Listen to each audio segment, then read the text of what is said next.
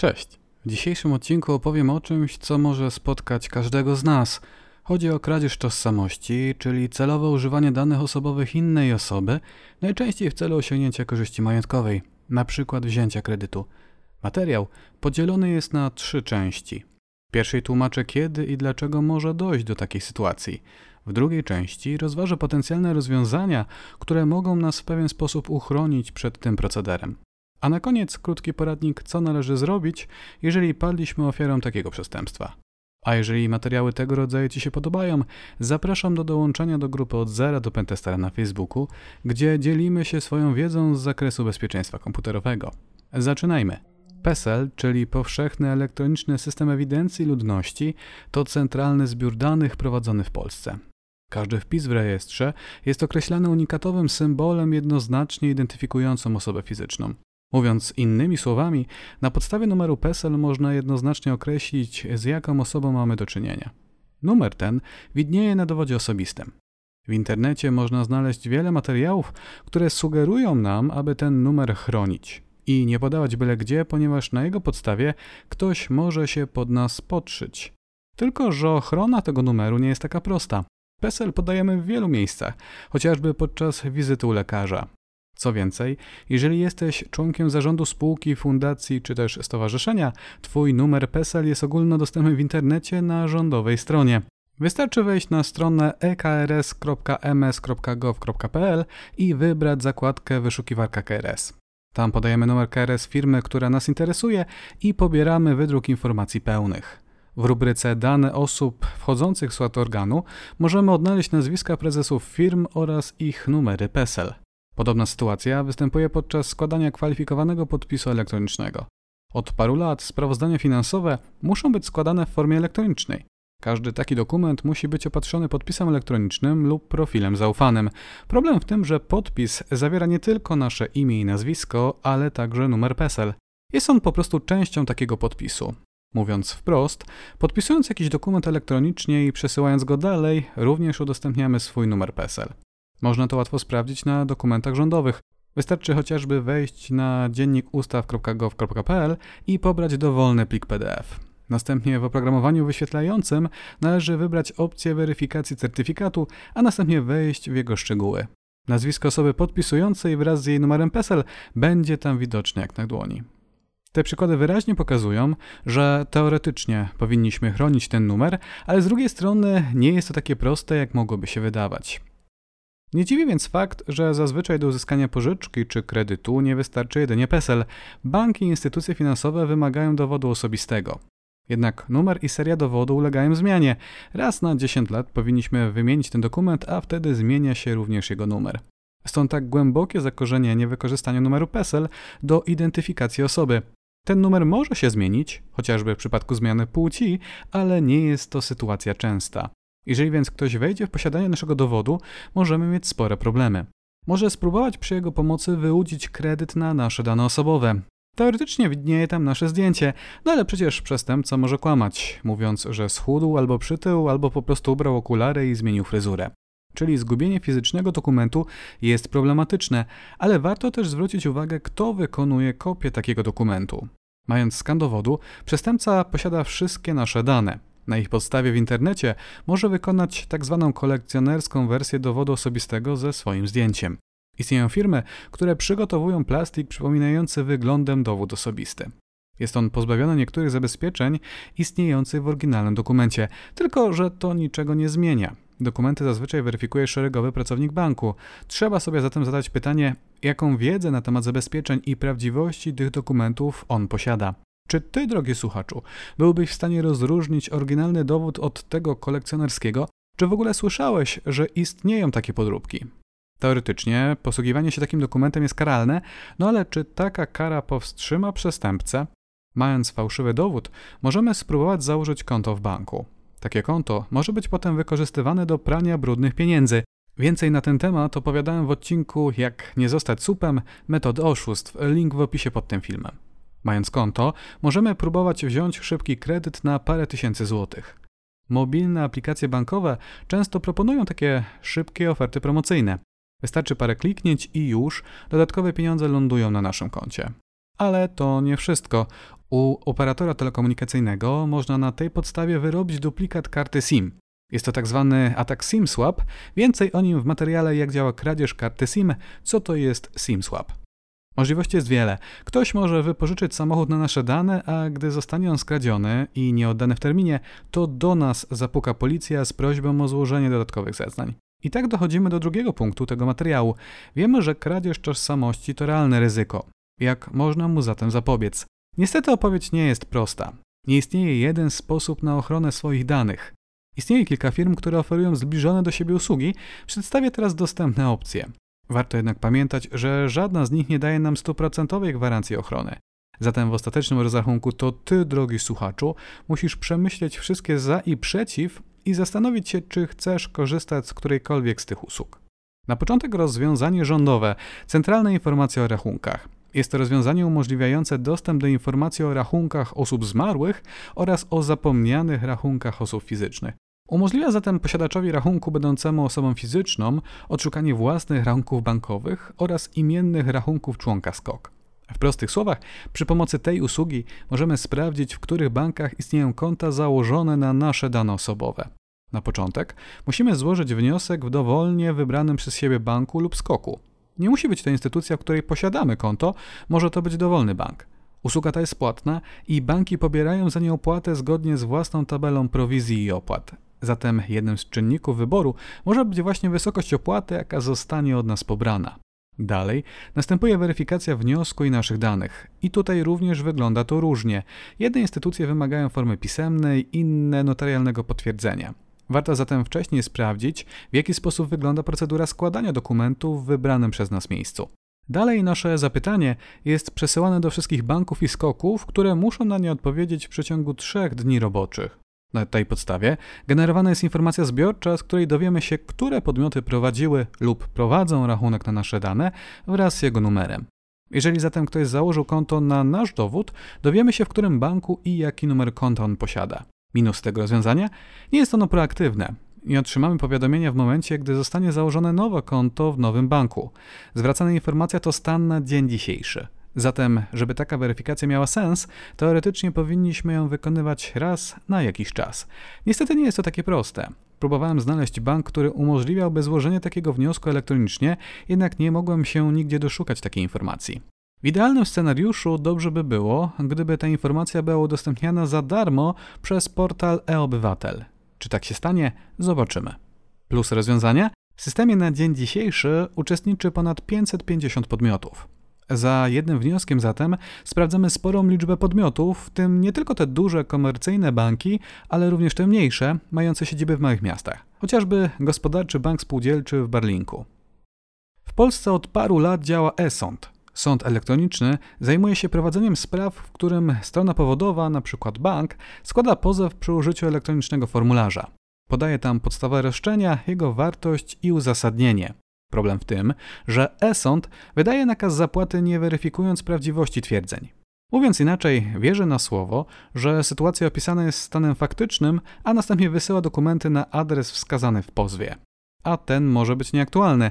Strona pozwana może złożyć sprzeciw do nakazu ze sądu, a wtedy sprawa trafia do zwykłego sądu, gdzie można udowodnić swoją rację. Problem w tym, że aby złożyć sprzeciw, trzeba wiedzieć, że ktoś wniósł roszczenie. A jeżeli pismo trafi na nieprawidłowy adres, nie będziemy o tym wiedzieli. Listonosz dwa razy zostawi w skrzynce awizo i po upływie 14 dni doręczenie jest traktowane jako skuteczne. Nakaz ze sądu się uprawomocni i można go przekazać do komornika. Ten to na tej podstawie może wszcząć egzekucję i zablokować nasze pieniądze. Czyli jeżeli ktoś wziął na nasze dane kredyt i przestał go spłacać, firma windykacyjna wyśle wniosek do sądu, który zatwierdzi żądanie. Potem już tylko komornik i pieniądze znikają z naszego konta.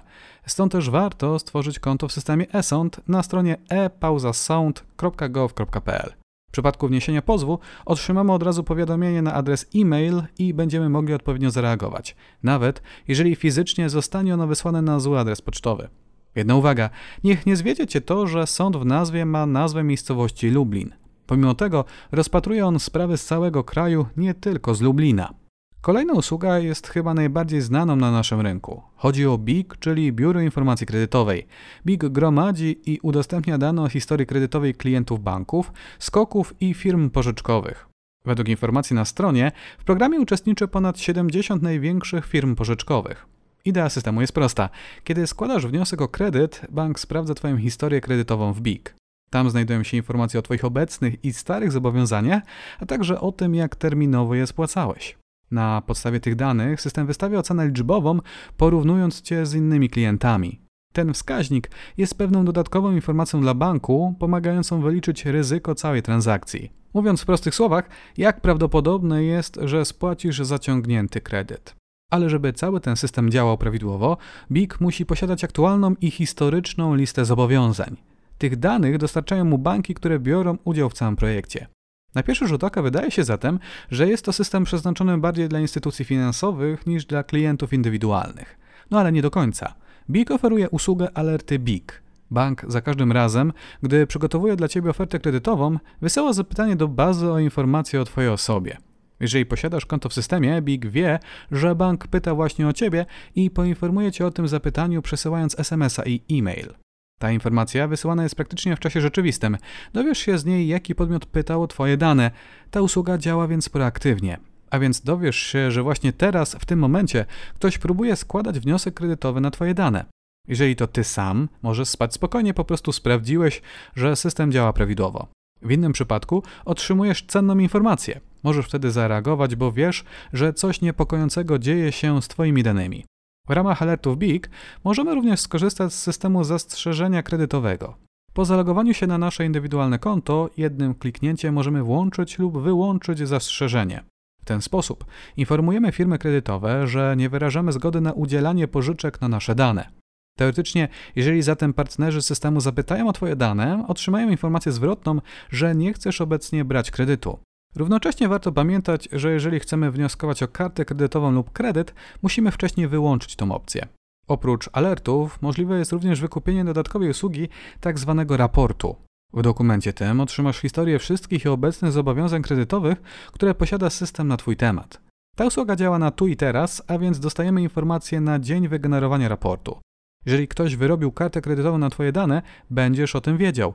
Jeżeli gdzieś jest niespłacony kredyt, o którym zapomniałeś, również się o tym dowiesz.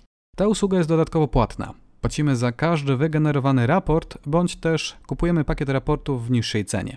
W przeszłości BIG raz na pół roku umożliwiał pobranie za darmo tzw. Tak bezpłatnej informacji ustawowej. Na chwilę obecną zmieniono nazwę tej usługi na kopia danych RODO. Można o nią wnioskować, składając wniosek osobiście, pocztą, e-mailem uwierzytelnionym podpisem kwalifikowanym, bądź też przy pomocy formularzu kontaktu dostępnego po zalogowaniu się na portalu. Bazując na informacjach znalezionych w internecie, przygotowanie takich danych trwa około 30 dni. Znajdziemy tam okrojoną informację znajdującą się w pełnym, płatnym raporcie. Jest to jednak dobra alternatywa dla osób, które za darmo raz na pół roku chciałyby zapoznać się z informacjami, jakie na ich temat posiada BIG. Aby skorzystać z usług portalu, musimy założyć konto i potwierdzić nasze dane. W formularzu podajemy numer dowodu osobistego oraz numer PESEL. Plusem jest natomiast to, że nie potrzebujemy przesyłać skanu dokumentu. Firma weryfikuje nasze dane na podstawie internetowego przelewu identyfikacyjnego. Całość jest prosta i szybka. Strona przekierowuje nas do naszego banku, gdzie przy pomocy szybkich płatności przelewamy na konto firmy 1 zł. I już od tego momentu jesteśmy zweryfikowani. Jakie zatem minusy posiada BIG? Po pierwsze, jest to usługa płatna. Chociaż na chwilę obecną alerty BIG plus zastrzeżenie kredytowe to koszt rzędu 24 zł na rok. Po drugie, z systemu tego korzysta tylko określona liczba banków. Jeżeli przestępcy wykorzystają taki, który nie jest podłączony do tego systemu, sprawdzenie naszych danych nic nam nie da. Plusem jest natomiast proaktywna ochrona. Otrzymujemy informacje, gdy coś rzeczywiście się dzieje. Dalej jednak musimy sami na nią odpowiednio zareagować, a to nie jest już takie proste. Obecnie w ramach promocji możemy za darmo przez 3 miesiące korzystać z alertów BIG.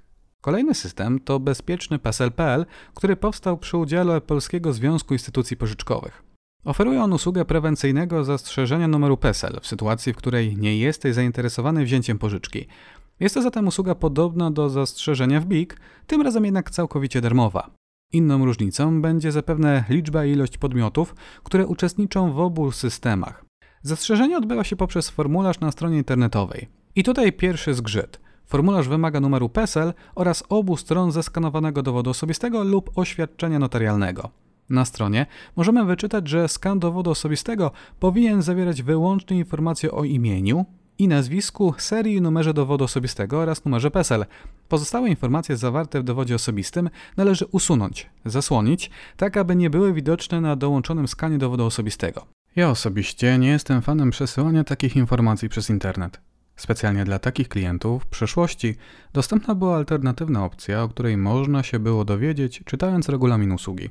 Był to punkt dziewiąty, zastrzeżenie prewencja za pośrednictwem wypłaty na poczcie z weryfikacją tożsamości.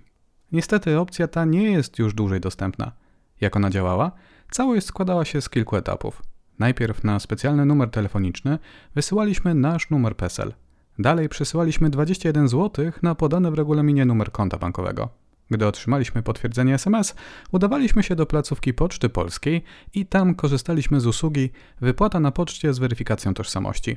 Podawaliśmy identyfikatory, które dostawaliśmy w wiadomości SMS, a pracownik sprawdzał naszą tożsamość na podstawie dowodu osobistego. Równocześnie wypłacaliśmy złotówkę z przelanych wcześniej 21 zł. Po zastrzeżeniu dokumentu otrzymujemy specjalny kod weryfikacyjny. Na jego podstawie możemy potem cofnąć zastrzeżenie, kiedy będziemy potrzebowali kredytu. Ostatnią usługą na dziś jest Chroń PSL.pl, która opiera się na danych z Krajowego Rejestru Długów. Usługa jest płatna i podobnie jak BIG pozwala na monitorowanie i sprawdzanie naszych danych. W opcji monitorowania otrzymują informacje, gdy ktoś używa lub dopisuje nas do rejestru długów. W przypadku sprawdzania możemy sprawdzić nasz bieżący status w KRD oraz historyczne zapytania. Wiemy już jak się chronić, co jednak w sytuacji, gdy ktoś wykorzystał nasze dane. Poradnik krok po kroku opublikował Polski Związek Instytucji Pożyczkowych. Link w opisie pod tym filmem. Ja postaram się opisać najważniejsze elementy. Po pierwsze, warto zastrzec dowód osobisty w systemie dokumenty zastrzeżone. Wystarczy zgłosić się do swojego banku. Można to zrobić osobiście lub w niektórych przypadkach telefonicznie. Wtedy informacja o takim dokumencie znajdzie się w systemie, z którego korzysta sporo instytucji finansowych. Równocześnie należy zgłosić oszustwo na policji. Jeżeli doszło do wyłudzenia danych i zaciągnięcia na ich podstawie pożyczki, mamy do czynienia z przestępstwem, które jak każde niezwłocznie należy zgłosić na policję. Dalej, zgłaszamy utratę dowodu przez internet przy pomocy profilu zaufanego bądź też osobiście w urzędzie oraz wyrabiamy nowy dokument. Jeżeli nie zrobiliśmy tego wcześniej, zastrzegamy swój numer PESEL w BIK i w bezpieczny PESEL. Na koniec teoretycznie powinniśmy uzyskać jak najwięcej informacji o naszych obecnych zobowiązaniach – Oprócz firm, które opisałem wyżej, istnieją jeszcze co najmniej trzy inne instytucje świadczące różnego rodzaju raporty. Są to ERIF, Biuro Informacji Gospodarczej SA, Infomonitor oraz Krajowe Biuro Informacji Gospodarczej. Na koniec krótkie podsumowanie. Po pierwsze, gdybym mógł coś zmienić w działalności niektórych serwisów, to sposób weryfikacji tożsamości. Wysyłanie skanu dowodu, aby nomen omen chronić dowód, nie wygląda jak najlepszy pomysł, a można to spróbować zrobić lepiej, chociażby przy pomocy kwalifikowanego podpisu elektronicznego. Po drugie, szkoda, że państwo nie jest zainteresowane rozwiązaniem tego problemu. Można by było stworzyć jeden rządowy system i ustawą wprowadzić wymóg korzystania z niego przez wszystkie instytucje finansowe. A tak to mamy rozdrobnienie usług na wiele różnych podmiotów. Jak widzisz, temat nie jest prosty, więc lepiej zapobiegać niż leczyć. Na koniec polecam przeczytać wątek na serwisie wykop.pl oraz komentarze pod tym materiałem. Mogą one otworzyć oczy i pokazać, że takie sytuacje to nie fikcja i science fiction, a realne problemy normalnych obywateli. Ten materiał Ci się spodobał? Prześlij go znajomym. Do zobaczenia w kolejnym odcinku. Cześć!